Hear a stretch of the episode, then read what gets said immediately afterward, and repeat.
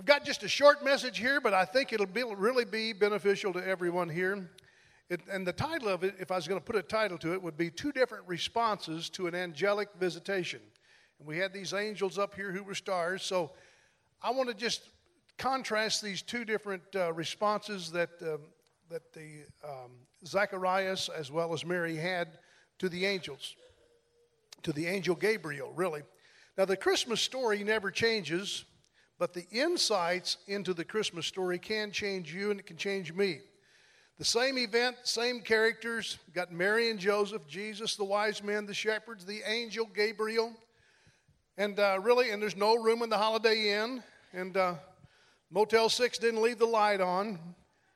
And he was born in a manger, though, right? Yesterday, I was, uh, last night, I was driving Seth. He stayed all night with us, and I, so I was driving him home. And I said, um, Seth, where was Jesus born? And I was thinking in a manger. He says, In Bethlehem. I said, Yeah, that's right, but where in Bethlehem? Well, Papa, I don't know.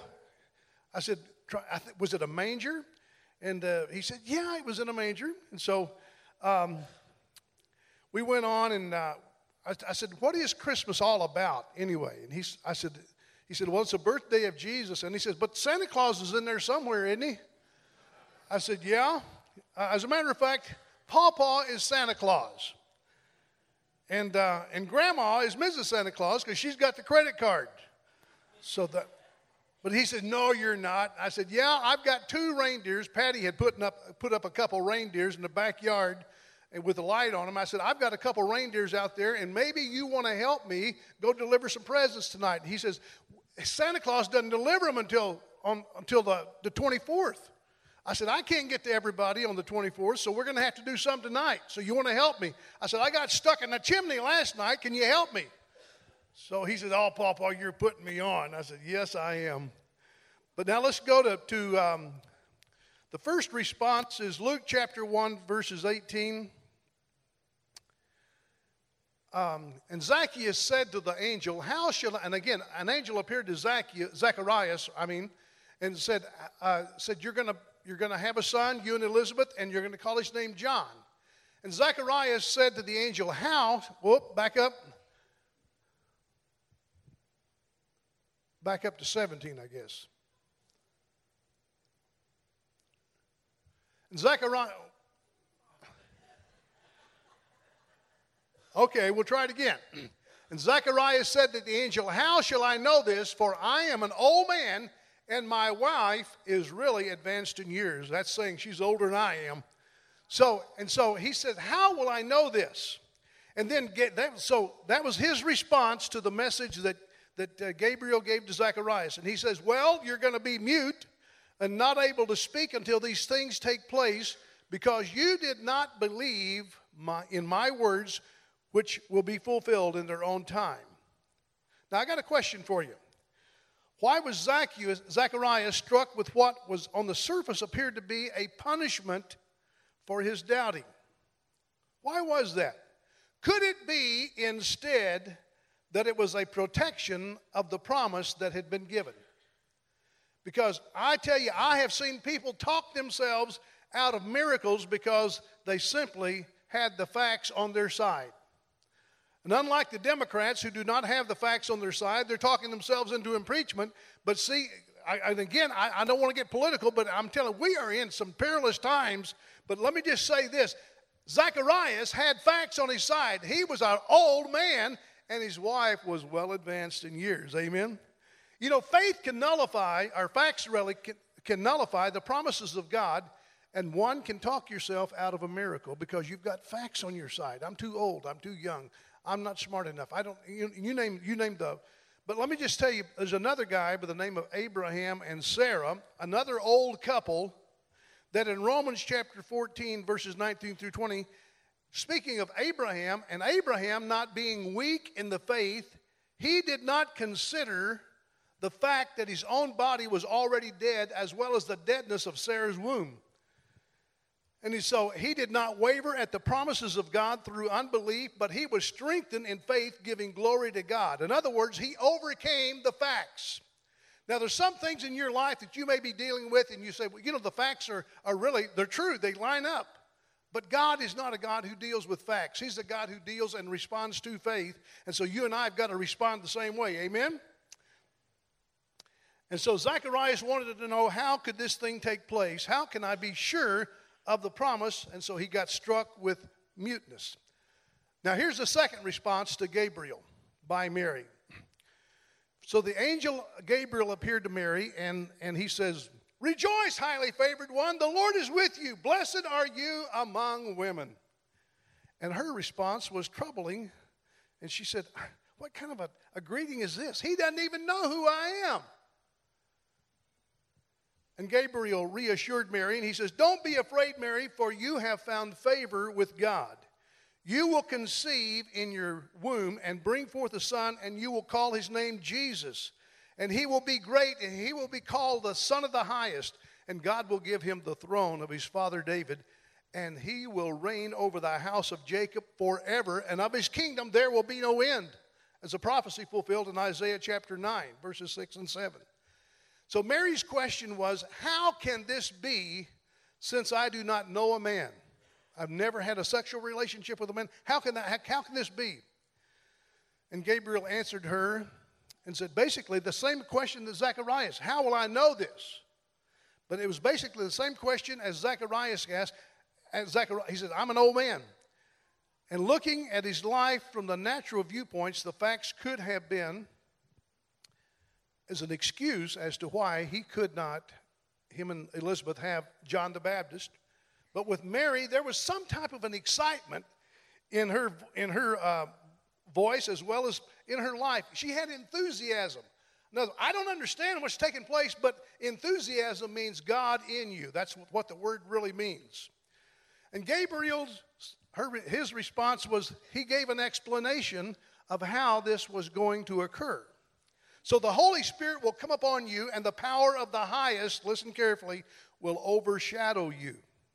It will not overwhelm you, but it'll overshadow you and it'll envelop you. And this is the moment where deity was merged with humanity. And quite frankly, congregation, you and I, we've got to, excuse me just a minute.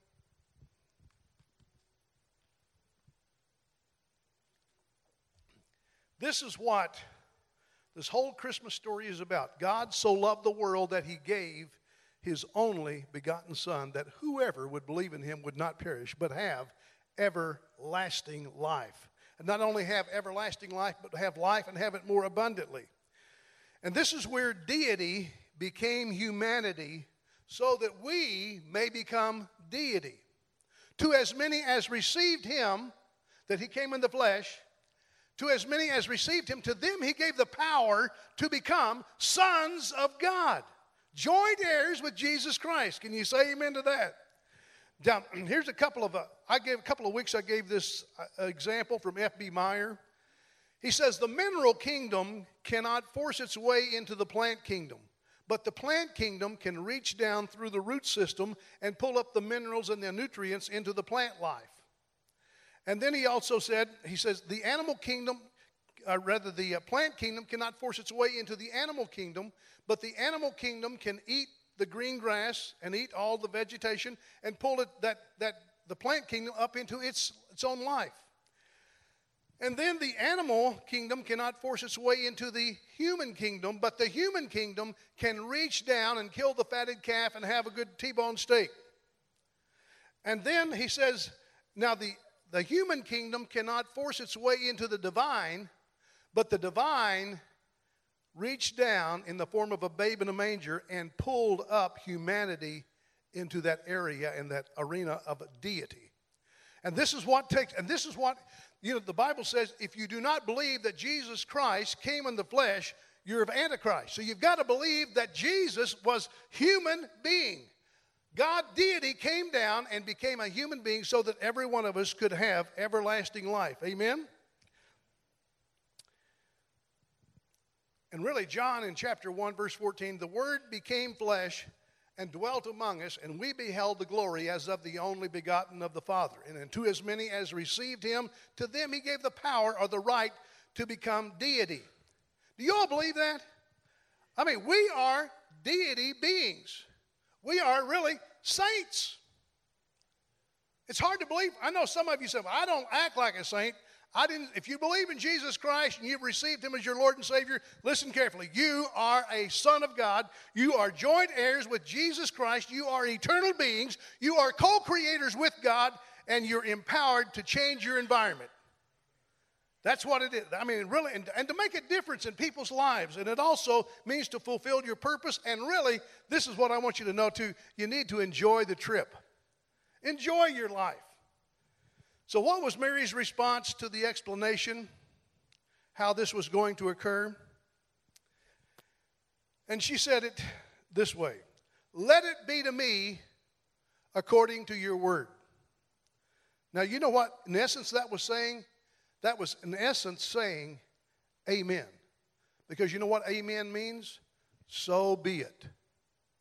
So she was saying, Let it be to me, just as you have said, and that was her response, unlike Zacharias' response, who said, Well, how am I going to know this? I mean, I'm an old man. I've got facts on my side. And yet Mary had faith. And this is how she, and, and, and again, she, they, God responded through both of them to bring about John the Baptist. And you'll re- remember John the Baptist later on, and I think it's Luke chapter 11, how that John was in prison. And John, even though he was, he was, uh, he, he was a a cousin to Jesus, John said, Are you the one? He sent a messenger to Jesus and he says, Are you the one or shall I look for another? And so Jesus told his, he didn't answer, he didn't answer, I'm, I'm the one. But he says, Well, tell John the lame are speak, the walking, the blind are seeing, the deaf are hearing, and there's many miracles that are being occurred in my ministry. And this, this was an indication that John, who was going to be the forerunner of Jesus Christ, and he was going to ahead of Jesus to prepare the way. And so this is how it all happened. And it's a very simple explanation that Jesus Christ became the humanity so that you and I can be born again and have a new life in Christ. Can you say amen to that? So I feel the Holy Spirit would want us to emulate the response of Mary by saying amen. So let's all say it. Amen. amen.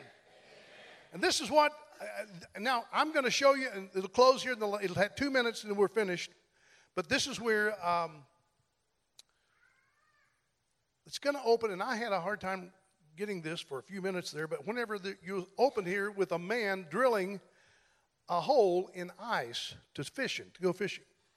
So, and this is sometimes our hard hearts are so frozen over, and it's so calloused, and and it's it's so uh, cold that we won't allow anything, but God's got the Holy Spirit and He's drilling a hole in your spirit so that you might be able to, to sense the goodness of God and to live this wonderful life that He's ordained every one of us to have in Christ Jesus. So, with that, um, let's just show, show the uh, video and then we'll, close. Curtis, if you close right there.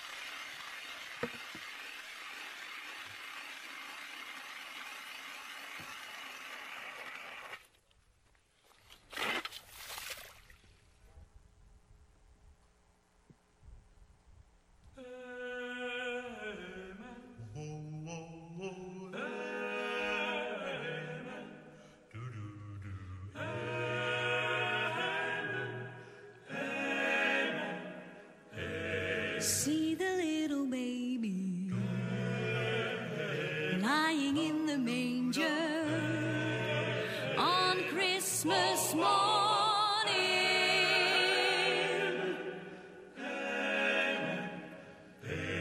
singing in the temple, talking with the elders.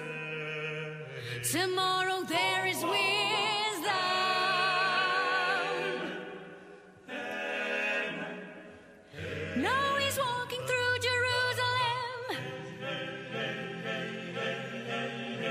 So wave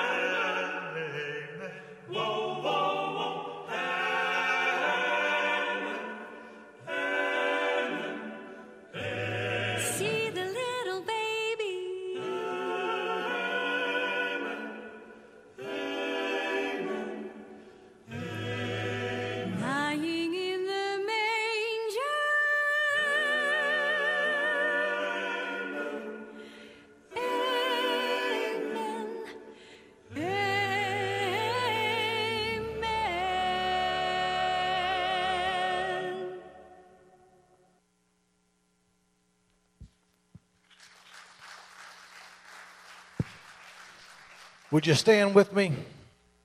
I'm going to ask you a series of questions. And if you believe with, if you agree with them and believe it, would you just shout a big amen? Do you believe God came in the flesh? Do you believe He has grace for you? Do you believe He has a plan for your life? Do you believe that plan is good and not evil? Do you believe He is a good God? Amen, amen. Stretch your hands forward, and I'd like to bless you. This is out of Galatians 1. It says, Grace to you and peace from God the Father and our Lord Jesus Christ, who gave himself for our sins that he might deliver us from this present evil age, according to the will of our God and Father, to whom be glory forever and ever. Would you shout one more big amen with me? Lord, we just thank you for this day. We thank you for the word brought forth. We thank you for the kids, Lord, and their hearts and the message they brought forth. We just thank you right now. I pray, pray that you be over each and every one of us as we go out. And we give you all praise and glory in Jesus' name. Amen. You are dismissed.